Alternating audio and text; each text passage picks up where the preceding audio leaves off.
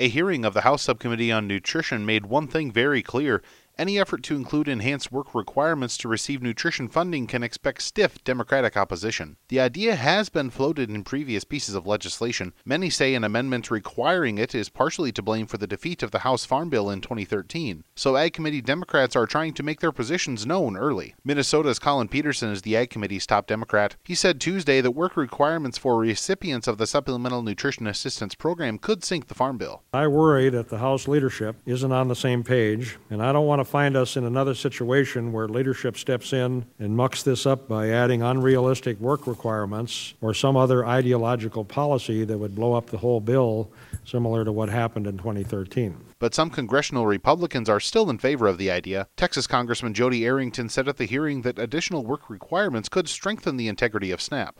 I think that every American, Republican or Democrat, wants to help the neediest uh, among us. And I think it's a reasonable expectation that we have work requirements. I think that gives more credibility, quite frankly, to SNAP.